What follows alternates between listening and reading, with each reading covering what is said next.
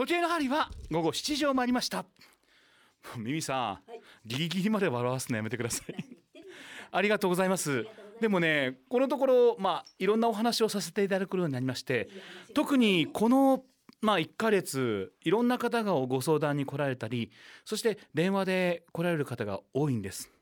ただラジオって素敵だなと思うんですね。まあ昨今ですとねラジオいろんなコンテンツがありますけれどもテレビ見なくなったりとかね。その代わり例えば動画を見たりとか。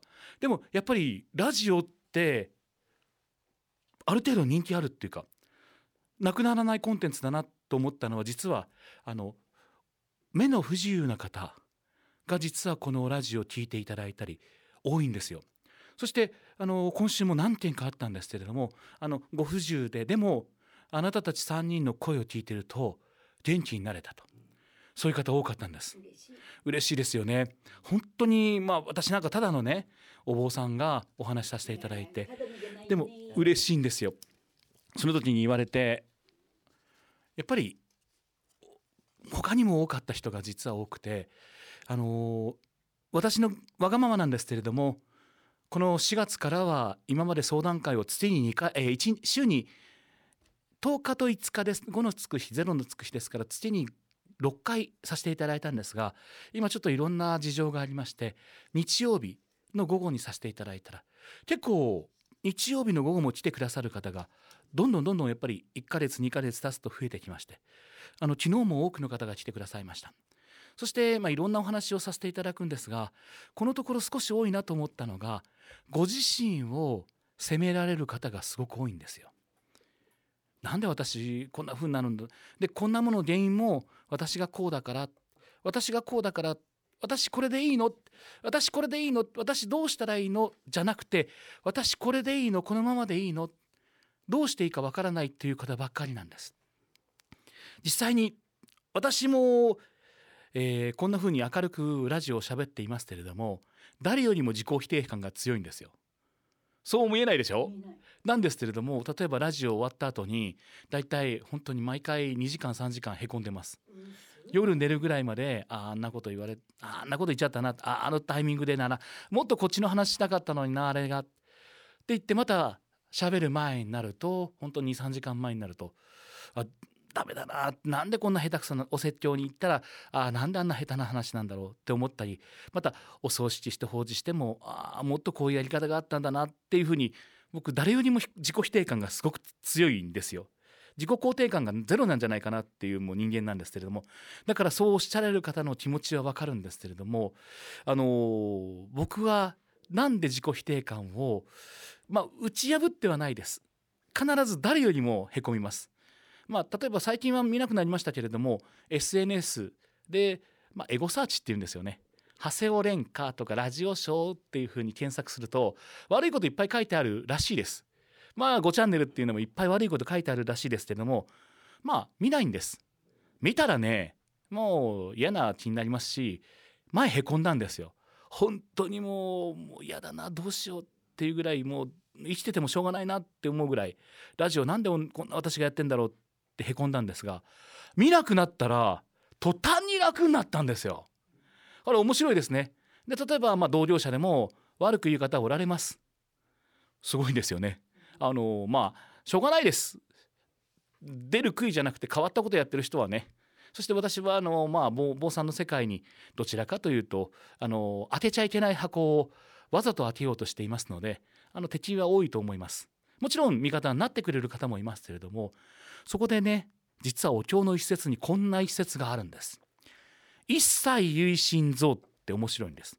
一切のものはただ自分の心が作るってお経にあるんですよ。一切唯心像って面白いでしょ？一切唯心像。そうなんですよね。辛い苦しい。これ実は自分の心が作ってるん。だって皆さんそうですよね。街を例えば歩くんでも辛いのか楽しいのか苦しいのか。その時に自分の心が作ってますよね。相手に一言言われたことでも辛い苦しい。もちろん相手にいろんな言葉投げかけてくれますからそれがプラスになるマイナスになる。もちろん言葉っていうのは刃物になると思います。それも実はその刃物だと思って受け止めるのかそれともプラスと、ね、守ってくれるそんなお布団だと思うのかそこなんですよね。私も宮地幸雄さんという人にいろんなことを教えていただきました。あの本当に草野球の補欠と大リーグの4番が同じバッターボックスに立つようなもん今でもそうですけれども一番最初に打てた宮地さんの言葉って勉強になったけれどもやっぱりできない自分がすごく辛かったんですよ。でも今になると本当にああんな優しい言葉なんでかけてくれて嬉しいなって。そうなんですよね。だから辛いことと苦しいこと腹が立つこといろんなことがあります。でも一切有心臓だから皆さん自分の心で作ってる。これをねもしよかったら少し分かってもらう。そのためにどうしたらいいか。私いろんなところでちょっとお話をさせていただきますし、まあ、コロナ禍でそれが明けましていろんなところでお話増えますが前ねよくあの幸せとか辛いって字あるじゃないですか。ね、辛いという字と幸せという字皆さんちょっと書いてみてください。よく土並みに言うでしょ？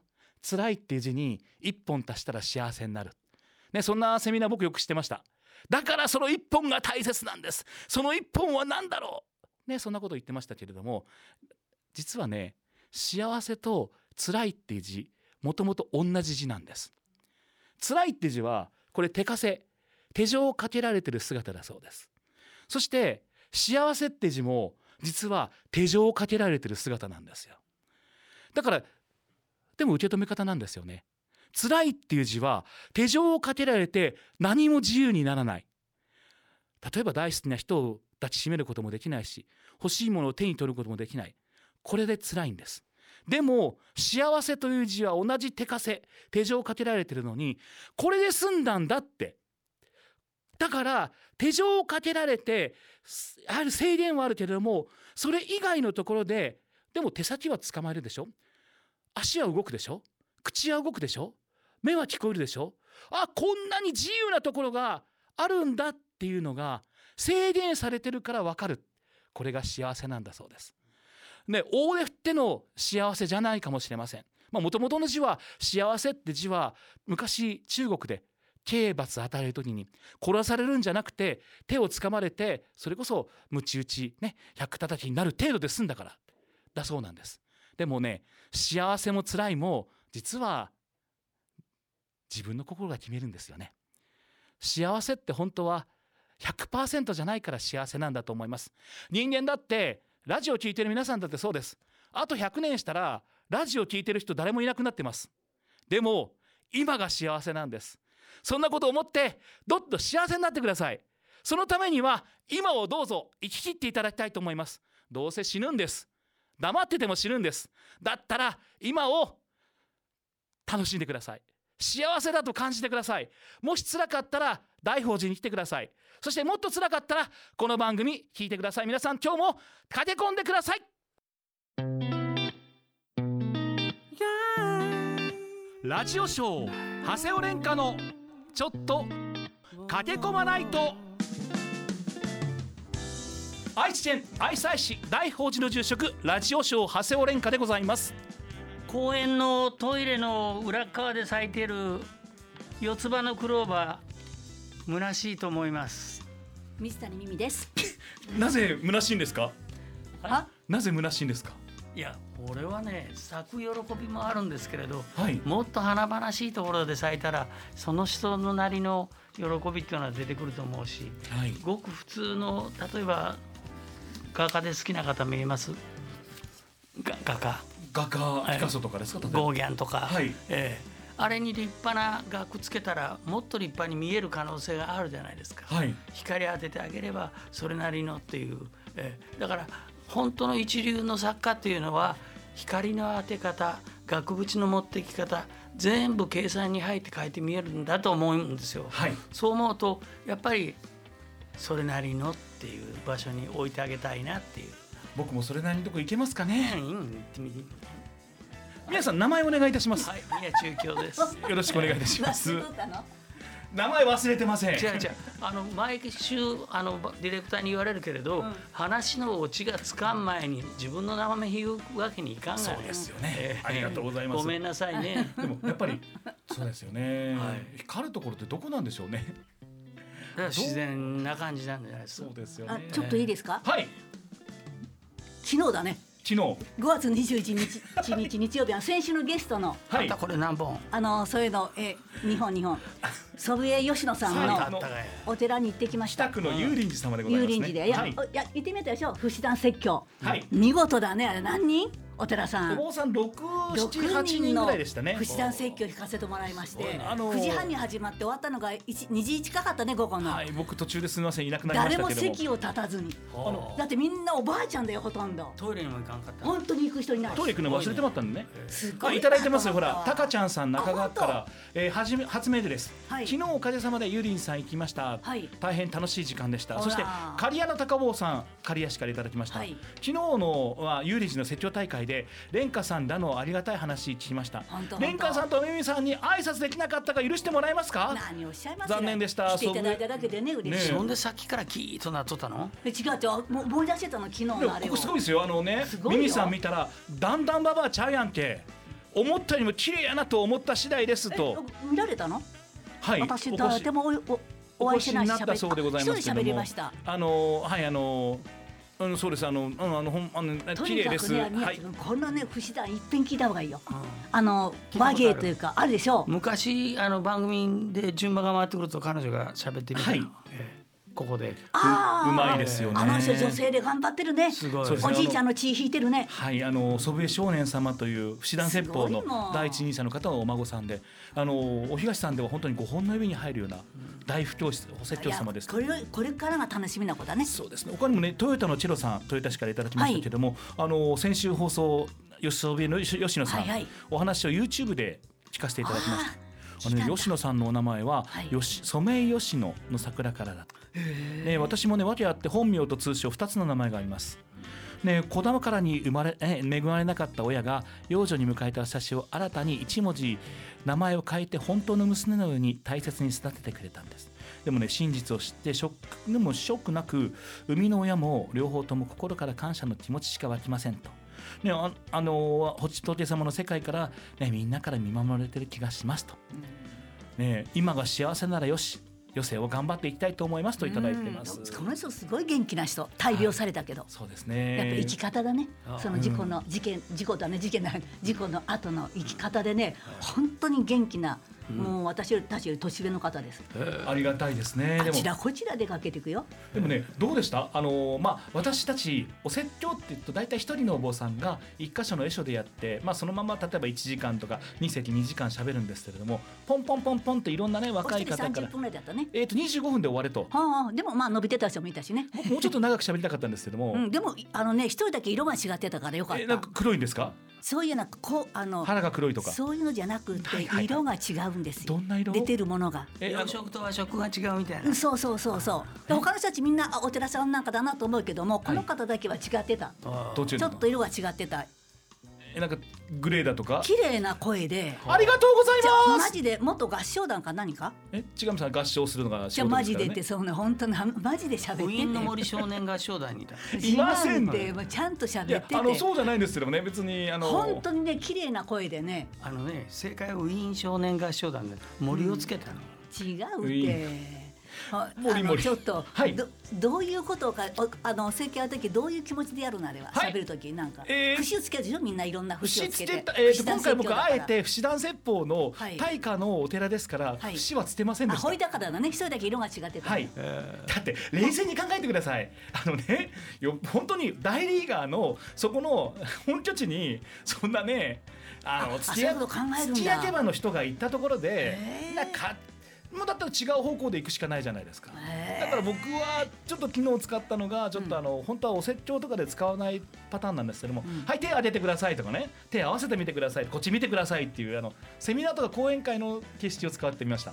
本当お説教であれやっちゃね、あの先生たちに怒られるんですけれどもただ事前にあのいろんなネタをあいろんなことやろうとしたことを、えー、祖父江さんにあの封じられまして。うん。というのはあのもともとお説教師さん今ね若いお坊さんって書いたりとかあのなんかね札出したりしますけれどもあれやっぱ僕も邪道だと思うんですよ。何もなくても声だけで全部説明しろということをやっぱりおっしゃってますので声だけでちょっと戦ってみました。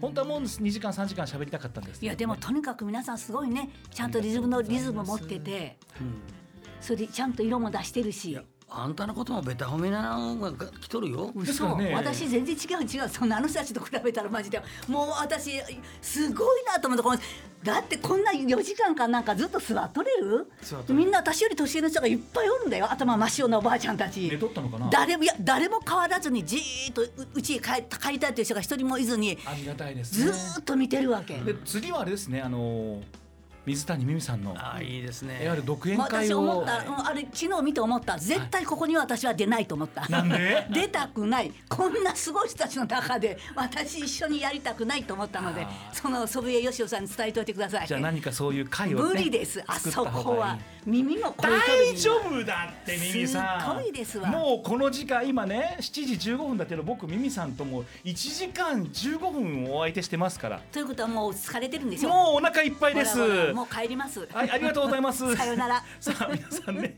いろんなメールいただきたいと思います。そして今日はですねゲストに一宮尾張一宮のはい。増田神社さんの、はい知ってます。あの知ってるよねゴンネジさんがお越しになりますか。ら皆さんね、はい。普段お坊さんの話ですけれども、え神社の神主さんい。わゆるあの神職の方とか神道の方に聞いてみたいことありましたらメールいただきたいと思います、はい。普段ねあの神主さんに聞くことってあまりないですもんね。だって合わんもんね。合わんですね、えーなん地震災の時ぐらいしか合わないですもんね。荒地学院ってさ、おはい。寺の子はようけおったけど、はい。神社の子はおらんかったもん。ですからラジオを聞いてる皆さん、神道のこといわゆるあ神様のことで聞きたいことありましたらメールいただきたいと思います。皆さんどうぞ駆け込んでください。ラジオショー長谷尾廉歌のちょっと駆け込まないと。メールは CBC 公式ホームページ番組メールボックスから。ファックスは052-263-6800 052-263-6800まで。おはがきは郵便番号460-8405 CBC ラジオラジオショー長谷尾廉歌のちょっと駆け込まないとまで。ツイッターはハッシュタグ駆け込まないと。駆け込まはひらがなナイトはカタカナです。駆け込まナイトでつぶやいてください。駆け込みお待ちしてます。ペンネームアンジョのトップガンさんからお便り。もう長いんだからミミさん。はいごめんね。お願いします、はい。早めに早口でいくわじゃまあゆっくりでいいです。我が家のいい我が家に月参りに来る住職が92歳です。この前我が家の駐車場3台は駐車可能なんですが、うんそこに入れる時にハンドル操作を誤り壁に触りましたと。その後そのことには触れずお経が始まりました。はあ。しばらく月参りをお断りしましたが大丈夫でしょうかという。あ。いや多分もしかしたら90数歳で、あの分かってないのかな、ー。うん。わかるでしょう。いや吸ったこと分かってないかもしれないよえーなのでもそれはどうしたらいいの、まあまあそのお寺は分かんないですけども、うん。例えばねそのお寺で他の人いたら運転してあげてほしいな。まあ僕もね72の時に返しました。はい。ええこうしたら嫁がもうほっとした顔しましたもん。あよかったよかった、えーでもそう言っちゃいけないけど壁をすまあでも壁壊れてたら嫌ですよね、うん。でもすってた3台止めれるところにそれでするって言ったら運転させない方がいい。だって92歳はもういくら元気なおじいちゃんでもやめた方がいいよね、うん誰だこりゃほう誰どこかかにぶってるって、誰か運転人人引かんでよかった、うん、本当だね。誰か運転もしくはあのお参りねあの断るのがあれだったら迎えに行ってあげるとかね。ああ、それもいいですね。とかあと変な言い方ですけども、はい。お寺でうちのお寺も結構月命日をお寺でやるって方がいますから例えばこの日にお寺に行ってお参りしてもらうとか、ね、やっぱり毎月長い間月命にしてたのをやめるって多分気がずつない、えー気がずつないって分かんないですかね。いい。よわかりますわかります。あの気がねずつない、あのまあちょっと引っかかるとかちょっとううんんって思う名古屋弁なんですけれどもそういう思いが多分あると思うんですよ。ずーっとね長い間でその住職があの頼んでて。えー急に呼ばなくなったのもいいかなと思うけどその住職が そんな事故してあれだもんでどうしようかなっていうところ狭間だと思うんですけども、ね誰、まあ、迎えに行ってあげるか、うん。そのお寺に例えば奥様とかでお嫁さんとか婿さんが子供がいるんだったらあの、ね、運転してもらうとか、はい。あとはやんわりと、あの若住職にお願いできますかとかああの行くとか、はい。なんならお迎えに上がるとかー はい。あのー個人的な意見ですが、えもう運転させない方がいいんじゃないかもうちょっとねね。85過ぎたらっていうか80からでもちょっと怖いよ、え怖いね。ね自分はしっかりと思ってても、だってまだだって自分のお寺に来たねお参り行った帰りに人引いて事故起こしたったらもっと目覚めを類だって今もまでそんな事故いっぱいあるもんねテレビ見ててさやっぱり言わなあかんね周りがね。だもんで。もうお父さんやめた方がいいよとおじいちゃんやめた方がいいよっていうのは言おわなあかん寺とと思うよ。付き合いが多いんだったら例えばね総大さん経由で、ちょっとご住職運転はという意見を出してあげた方が、結構ねあのー僕の知ってるお寺さんでも、あのー人をね殺めてしまうような交通事故した人が去年僕3人知ってるもんお坊さんで。だからやっぱりちょっとそこはあの、うん、あの月回りを止めるということは別に気にしなくてもいいと思いますから、はい、いかがでしょうかお二人は。私はもう64で辞めましたから。はい、宮地君は？本当もう一昨年はい一昨年一昨年うん。もうほっとしたでしょ？ほっとしたっていうのか半径は減ったね。だって奥さんは運転されるんでしょ？運転手のもすごいな。らいいがね、うん。お嫁さんがそういう人だったらいいよね、で。すから夫婦でそんなご意見でございますから、うん。ね、お檀家さん皆さんでそういうふうに話を持っていくのはいかがでございましょうか。まだまだメールお待ちしております。駆け込まないと。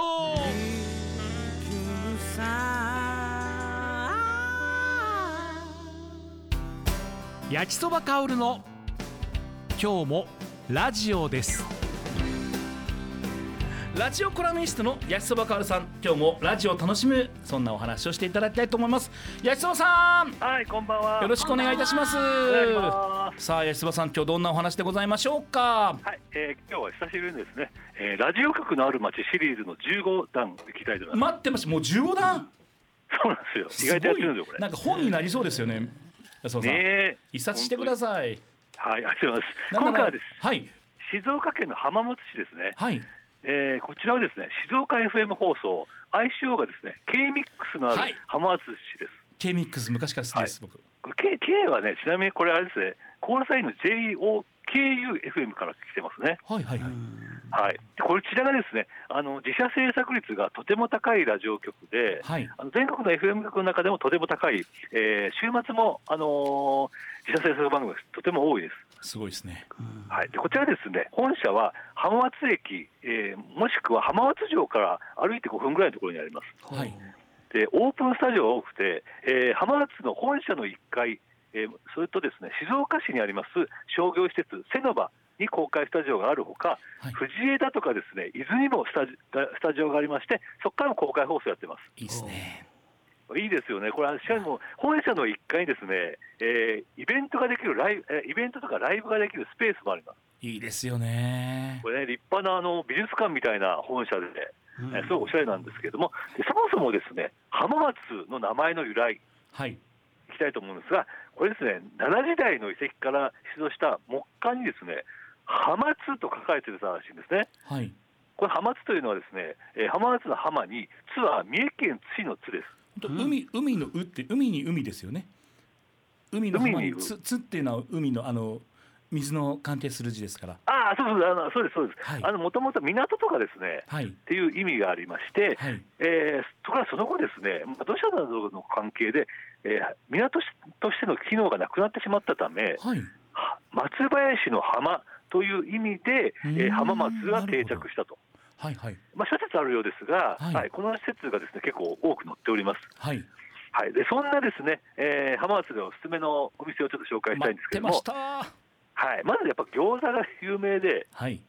えーその餃子のが浜松餃子の元祖のお店がですね、はい。石松餃子というお店があります。はいそもそもですね浜松に、えー餃子の専門店が80あります。はいすごいめちゃくちゃ多いです。あの、えー浜松の人に聞いたら最近また駅の周辺いっぱいできてるそうです。でですね、あのまあ有名店はですね、むつぎくとか浜松担当などなどですね、はいえー行列のできるお店がありまして、はい今回紹介する石松餃子は昭和28年創業で、はいあの浜松餃子っていうのが全国的に有名になる前から、えー餃子を作っていたということで、はい元祖と言われております。なるほどはい、こちらですね、あのまあ、シンプルといえばシンプルなんですが、えーキャベツと国産豚のもも肉を使いまして、えー少し甘めの、お店の特製のタレでいただきます。うんはいでこの甘みが餃子の旨みをあ引き出すということなんですね。で浜松餃子はですね付け合わせにもやしが出てきます。実はこの付け合わせにもやしを使おうって考えたのも石松餃子だそうです。あの浜松餃子真ん中にね円形になっててあのもやしがいっぱい入ってますもんねねちょっと円盤みたいな感じになりますね。はいはい。でもやしがあると見栄えが良くなるという理由だだそうでございます。でこのあの石松餃子はですね浜松市内市内のほかですね愛知県の三河安城の駅にあります。はいうんなのであのこちら近い方はぜひぜひ行ってみていただきたいと思います。はいはい。それでもう一つはですねやっぱうなぎも紹介した方がいいと思いますあので。ー美味しいめちゃくちゃ美味しいうなぎ屋さん、はいえー一軒紹介します。えーこちらでですね、うなぎ藤田というお店で、はいこれはあの浜松にうなぎの専門店がいどのくらいあるかというと、やっぱ80あるそうです。80それは餃子専門店と同じくらい餃子のあーうなぎのお店があるそうです。ほでその有名なお店の一つがうなぎふうなぎ藤田でございまして、はいえーこちらは浜松駅のすぐ近くにあります。はいえー明治25年創業で、えータレはですね、もう50年以上継ぎ足して使っているそうです。でこれは焼き方は関東風で、はいえータレにくぐらせながら焼くんですが、この時余分な油が落ちますので、うなぎのうまみだけが残るという、まあ、ふわふわのうなぎです。でお店はですね、ちなみにあの東京の白金台にもあります。うんなんか食べたいな美味しいですよ、これ。あのちょっとお昼混みますのではい注意なんですが、はいはい。あとい最後1分だけ、1点だけ紹介するとですね、はいはいはいあの僕、スターバックスが好きで、ですね。知ってますよ。く知ってます あの浜松城公園のところにですね、はい。スターバックスがあるんですが、これ、全国スターバックスファンの中で有名なお店でございまして、はい。とてもおしゃれ。で、えー天井の高さ5メートルありましてう、わお店の中にですね、えー静岡産の天竜筋天竜筋を使用しております。はいでこの周りにですね、実はあのリスとかですね、カワセミ、カルガモなどの野生動物を生息しておりまして、うんえーお店の外のベンチからはですね、えー浜松城の天守閣が見られます。格好はあの本当ここもおすすめですので、よかったらえー駅から結構もう本当歩ける範囲ですので、浜松いいですよねね、よかったら行ってください。はい静岡県って本当にラジオも面白いしね美味しいものもいっぱいあるし楽しい場所ですよね本当にですねおすすめです。ありがとうございます安田さん。また来週も楽しいラジオの話を教えてください。はい、よろしくお願いします。焼きそばかおるさんでした。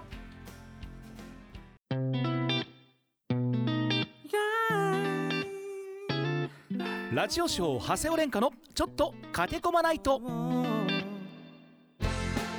就活とは自分自身に向き合ってより良い人生を過ごすことです。素敵な花を咲かせましょう。あなたの就活応援します。就活応援団。今日の応援団は尾張の国一宮増田神社権ネギの塚越弘明さんです。塚越さんよろしくお願いいたします。よろしくお願いいたします。まずあのまあお坊さんがいますけれども、はい。ね神職の方がこのスタジオにおられるっていうのは初めてじゃなんかないです厳かですね。それとね。え増田神社だに？あの増田神社って言うとす塚越さん一宮って言いますけれども、はいまずこれ一宮って私たち名古屋のねあのはい。愛知県の人だと、はい。町の名前だがねって思うけど、はい。一宮ってそれだけじゃないんですよね。そうですね。えー、とまず一宮市の名前の由来ですけども、はい。これは増田神社の門前から開けた町ということで、はい。えーそれは増田神社がですね、えー、尾張の国一宮であるところから一宮市というふうに名前が付けられましたね。尾張の国の一宮という例えば三河の国とか、はいあの伊勢の国とかも一宮って全部あるんです。そうですね。それは古代の律令のね行政区分で国が分かれてましたから、はいはいはいえーその中での、まあ、終わりの国の中での、まあ、一番のお宮と、まあ、中世紀はそうであったわけですけどもね、まあ、今はまたねいろいろなあの社格の問題とかありますので今はね必ずしもそうじゃないんでしょうけども。やっ。ぱり一宮は、はい。今でも一宮は一宮増田神社なんですね。そうですね。それはあの終わりの国一宮増田神社とねの名乗っておりますんで。逆にちょっと教えてもらいたいんですけど、はい。二宮三宮ともあるんですか？はい。二宮はそうなんだ。はい。いくつまであるんです、と尾張は三宮までですね。例えば二宮っていうと二宮はあの犬山市の大和方神社。えあはい。はいで三宮があー名古屋の熱田神宮ですね。熱田様よりも昔のか格としては上なわけなんですうんね。ただねこれねこの都から国司が赴任した時に国内の有力な神社を順に参拝して回ったんですね。えその回った順番だというふうに言われてますね。えはあはい。自覚社格としてはやっぱり大ありで一宮ね増田神社さんというと、はい一説ですが古事記にも載っているっはい。ていうそうだ2600年前とかそれぐらいからそうですね。あの、まあ、あくまでも伝承ですけど、ね。それ言っちゃダメですよ、いや、あの、結局目に見えないものを我々まあね、信じてますからね。2600年前から、はい。まあ、あの場所にはい鎮座されてたわけですよね、そういうことですね。2600年前っていうとはい。そうですね 本当古いですよ後期に近いぐらいですよね。そうですね。ええそはい。れくらいからはこの尾張の国をまあ守ってくださったはい。神社なわけなんですよね。大有の国の開拓の神様ですからね。はいご祭神のあ雨の穂分かりの御事はね。もうさっき坪井君が来てはい。「ですよ」って言ったら「ええ」って言ってへばりついてましたもんね。先ほど、ねあの坪井坪井さんもね今井線の出身でございまして、ええ一宮でさっきちょっとお話しましたランジャタイの話も。はい。ランジャタイね何で。すかそのランジャタイっていうのは。ランジャタイっていうのは要するにあの香木なんですけども、香木？はいええあの香を焚くのでね、あの香りがいい。木が、うん、必要ですよね。はいええであの大熟香っていうですね、まあどうだろう何センチぐらい、こう50センチぐらいあるんでしょうかね、本体がね。大きいじゃないですか。はい、それをですね、あの時の権力者が切り出してですね、まあ権力の象徴ですよね。で正倉院に収められてるんですけども正倉院ってねあの天皇の直居がいるんですよね。扉開けるのにね、はい、これ今からも古代からもずっとそうなんですけども。はい。まあ権力の象徴として、えー、ランジャタイ切り出してそれをおいろんな、ね、部下に分け与えたという、例えばどんな方が切り出してたんですか？えーまず足利義政ですとか、有名じゃないですか。ね織田信長ですとかねあとは明治天皇様ですね。はあ。はいそんなもの伝承されてるとものがはい、増田様にあるわけなんですね。はい、ございます。すごいですね。はい。それも大事大事に囲ってあって。切り出した本当破片ですからちっちゃいんですよこんなんですあれマッチ棒のどこに置いてある、るんですか。えー、宝物館です それは言えんでしょう。行こうと思ったらね。だってまいかんって毎月お参りに行ってたんだもんずーっと増田さんに私。増田さん入るでもすごいですよね。本当に本当になんか空気が違う。本当空気も違うしね、お参りした後がなんかあの商店街歩いてても足が浮くねあそこなんかはい体が軽くなるみたいな、ね、だって旗がビタビタビタビタビタって言ってすごい感じだよ。あ旗がした？ええ旗養鶏ありますよねあそこ。はい、ええ。たくさんありますね。あんた本当に言っとるんかあとね、あのどちらかっていうと僕あの一宮でも縁があったんですけれども、はい。例えば一宮で増田さんっていうと、ちょっと僕イメージ的にはい。7月のはい。七夕祭りってはい。イメージがあるんです。はい。それはまた増田さんと関わるわけなんですか？七夕そうですね。七夕祭り始まったのが昭和31年ですよね、まあいわゆる繊維がもう全盛だった時代ガチャマンっていうことですよね、はい。一宮の。旗売りの機械がね動くともう万万札が単位の、ね、ガチャマンお金が動くっていうガガチャマンってていうう時代ですよね。だからまあ私たちの世代はねなかなかね全盛期のその賑わいってねちょっと想像できないんですけど、今何歳なんですか？塚越さんはあの、手まあ当てて。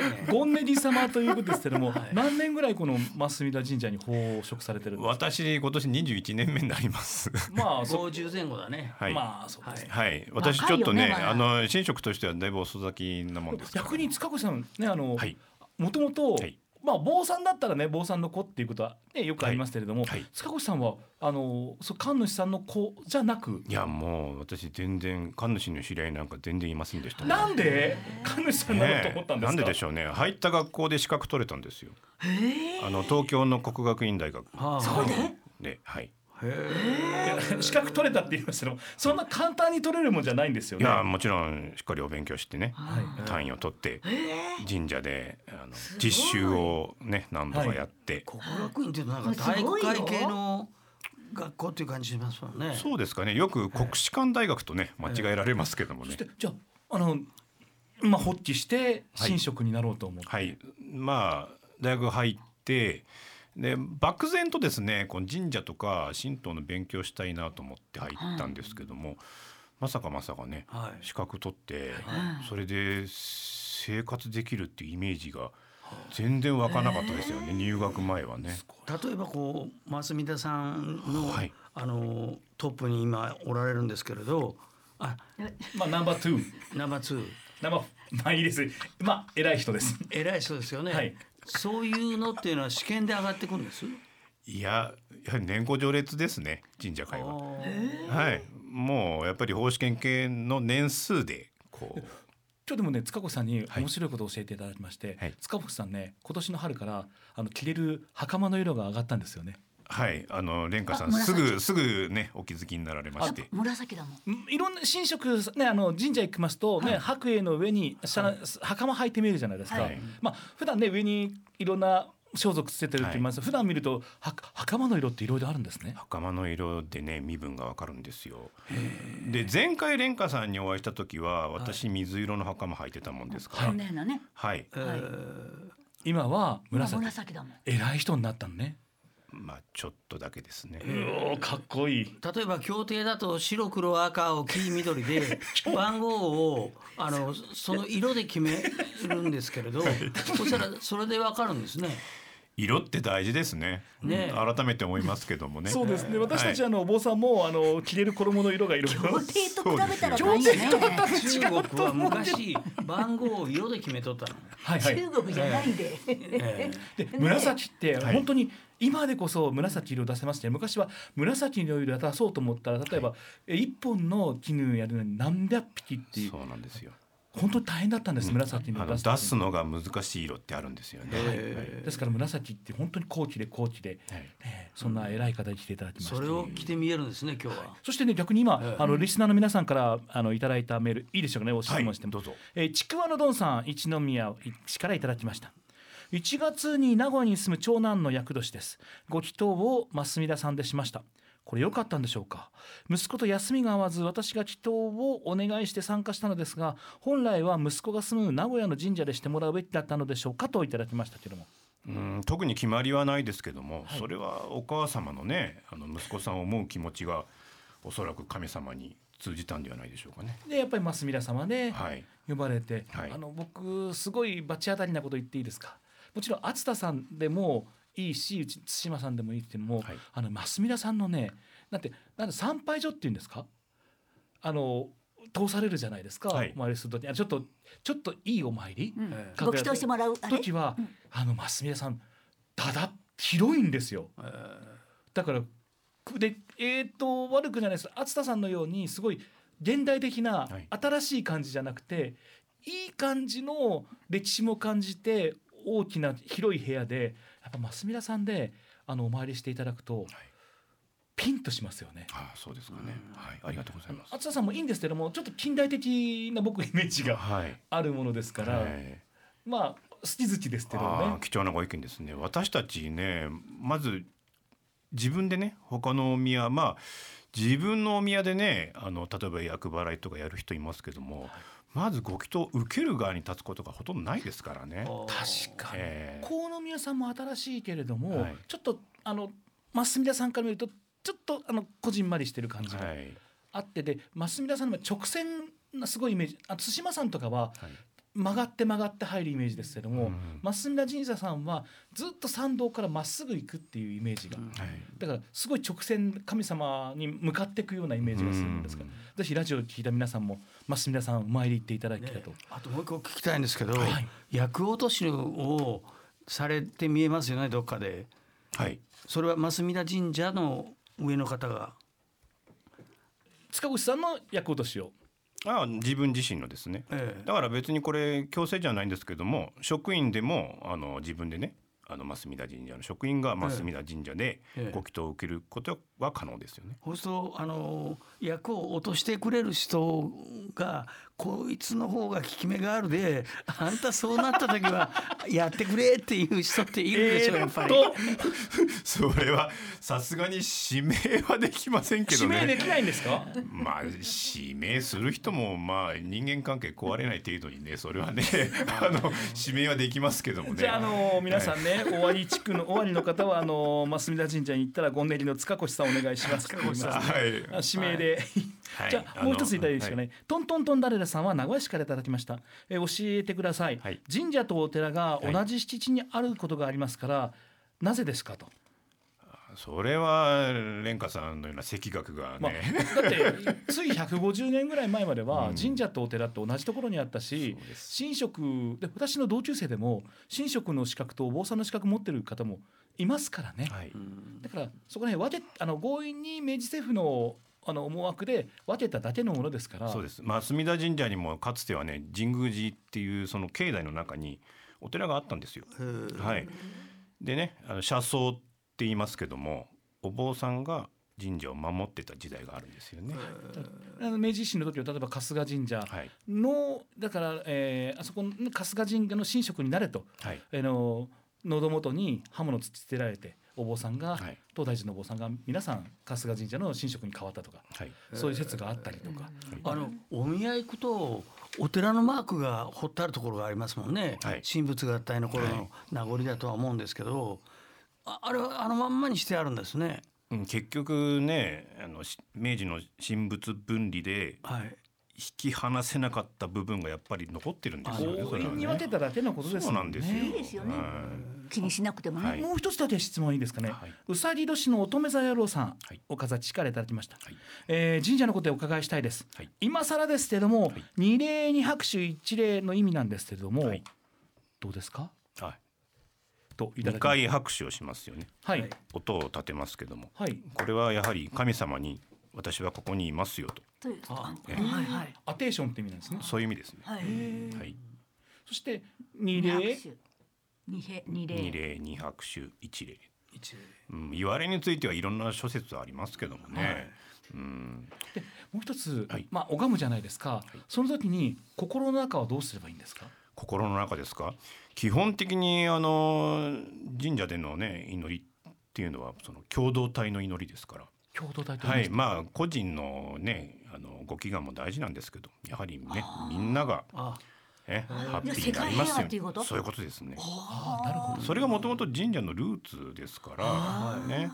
うん、心の中は世界平和とか、まあはい。皆さんが、まあ、安穏であるように。そうですね。あのお賽銭の額で決まるんでしょうか？ちょっといろんなこ再銭の額。まあお金でね自分のその願意というのをやはり示すことも大事ですけども、やっとはいぱり気持ちですよね。あ。りがとうございます、はい。ちょっとちょっとねゲスな話なんですけども札がいいのか、はいよく払うからって言って音立てた方がいいのか音がいいって言いますよね。どっちがいいんですか？音も大事なんじゃないですか？その二礼二拍手の、音もいいもんでしょう。札するんですかいいですよねいやでも本当にこれは聞いた、ええ。あの神社の人に、うん。じゃらじゃらじゃらっていっぱい音さした方が神様が喜ぶって、はい、あそうなんですか？そうなんです。あの巫女さんの鈴も同じですよね。あ音を出してじゃあ、え。えーっともうできるだけ小銭を持ってって、はい。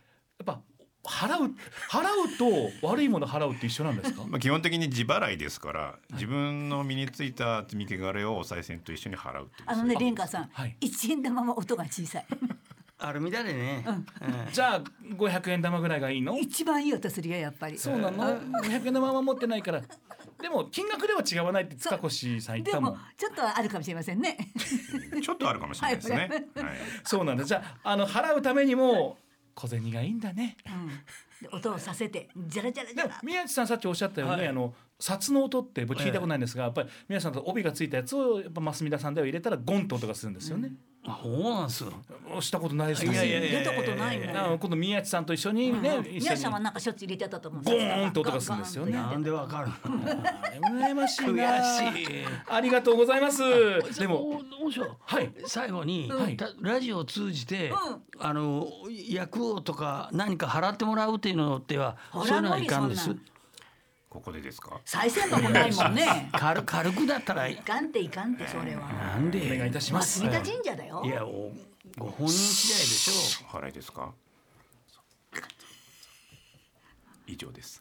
今ねあのラジオの前でやであの振ってくださいました、はい。だからラジオを聞いてる皆さんのもとに今増田の神様が。今来ました。ズキンと。スタジオに来てもらっただけでいいんじゃないの？ですからねまず皆さん尾張の国の一宮足を運んでいただいて。増田さんだよ。そこで塚越さんいますか？ありがとうございます。でもせっかくですからね塚越さんラジオを聞きの皆さんに一言メッセージお願いいたします。はい。えーコロナもおねちょっと落ち着きましてだいぶ参拝者のね、えー姿増えてまいりましたのでまずね足を運んでいただいて、えー境内の空気を吸っていただいてですね、えーご神殿に、えー神戸を垂れて、はい。えーあの共同体の祈りですからね皆さんの平和を祈りましょう。お待ちしております。今日の応援団は尾張の国一宮増宮神社権ネギの塚越弘明さんでした。塚越さんありがとうございました。ありがとうございました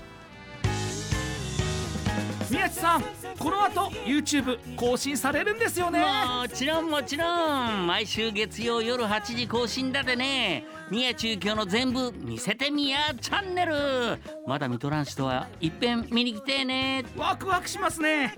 この後8時になったら「宮地見せてみや」で検索してみてください。宮地ゆきの全部見せてみやチャンネル。チャンネル登録できる方はそちらもお忘れなく見てね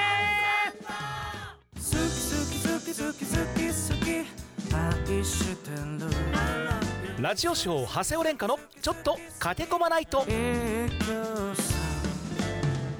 えておしょさあメール紹介いたしましょう。ヘナチョコランナーさんは自宅からいただきました、えー私は目の不自由な方のランニングの助走いわゆる伴走ボランティアをしています。ねえ走っていて感じるのには背中を押す風にはあれ今日調子いいなって勘違いしてあまり気がつかないです。でも逆風になると走りにくいですよね。その彼が辛いと感じるね初夏の暑さ和らいで助かるなと思うか感じるのはその人次第ですといただきました。もしラジオを聞いてねあの走ってみたいと思われる方いましたらぜひブランドランナーのランニングサークル探してみてくださいといただきました。ありがとうございます。三浜のたかちゃんです。メッセージいきます。最近さらに声がツヤツヤの蓮華さん。聞いた？聞いてる、はいありがとうございます。ノリノリの宮地さん、はい。えーフレッシュなミミさん。こんばんは。74おかしない？それあんただけごめんフレッシュ。ごめんなさい。この後この後、はい。宮地さんの YouTube、はい。宮地の一言ダジャレで一言に今ハマってますって。あ三浜のたかちゃんが。いいこといいことよ。めちゃくちゃ笑いますだと。だってものすごく海の苦労はしとるもん。いいがねこんだけ笑ってもらっとんだから、ありがたいことですめちゃくちゃだよ。埼玉さんいただきました先日仏前の結婚式大宝寺であったらしいですね。はい。はい、えー素朴な疑問なんですがもしかしてお経をあげたんですか、神前だったらまあ御事のりというのかあの祝辞。キリスト教ならば聖書を読むんだから仏前ならお経あるよね。と個人的に感じたんですがここのところあの教えていいただきたいなと思うんですがその神仏前にした結婚式というのもやあるんですよね。神前って神前、はい神殿式ありますよ。ええ。その時になんておっしゃるんです？幸せになれやねってあああのやはり、り、え結婚式の祝詞がありますので、えはい。ルーツはねえっ、と大正天皇の結婚式。はあ、初めてご神前でやったじゃ最近ですねというか。はい。歴史は浅いです。仏式の結婚の方が古いんです。ねもともとご先祖様にご挨拶をするっていう、はいはい。で仏式の結婚をずっとしておりまして、ええでもみやミミさんも親族の方が増田さんと結婚式したんでしょ？えあしました。でどうなったの？そんなこと言えんでしょここで。一年で離婚した すいませんさあメール紹介させていただきましょう。いろいろ神社が悪くないです夜明前のアリスさんはいただきました。ね、私は今いろいろあってメンタルが辛いです。数年間考えることなかった自分で命を絶つということも考えてしまう。こんな私に何か言っていただけませんか？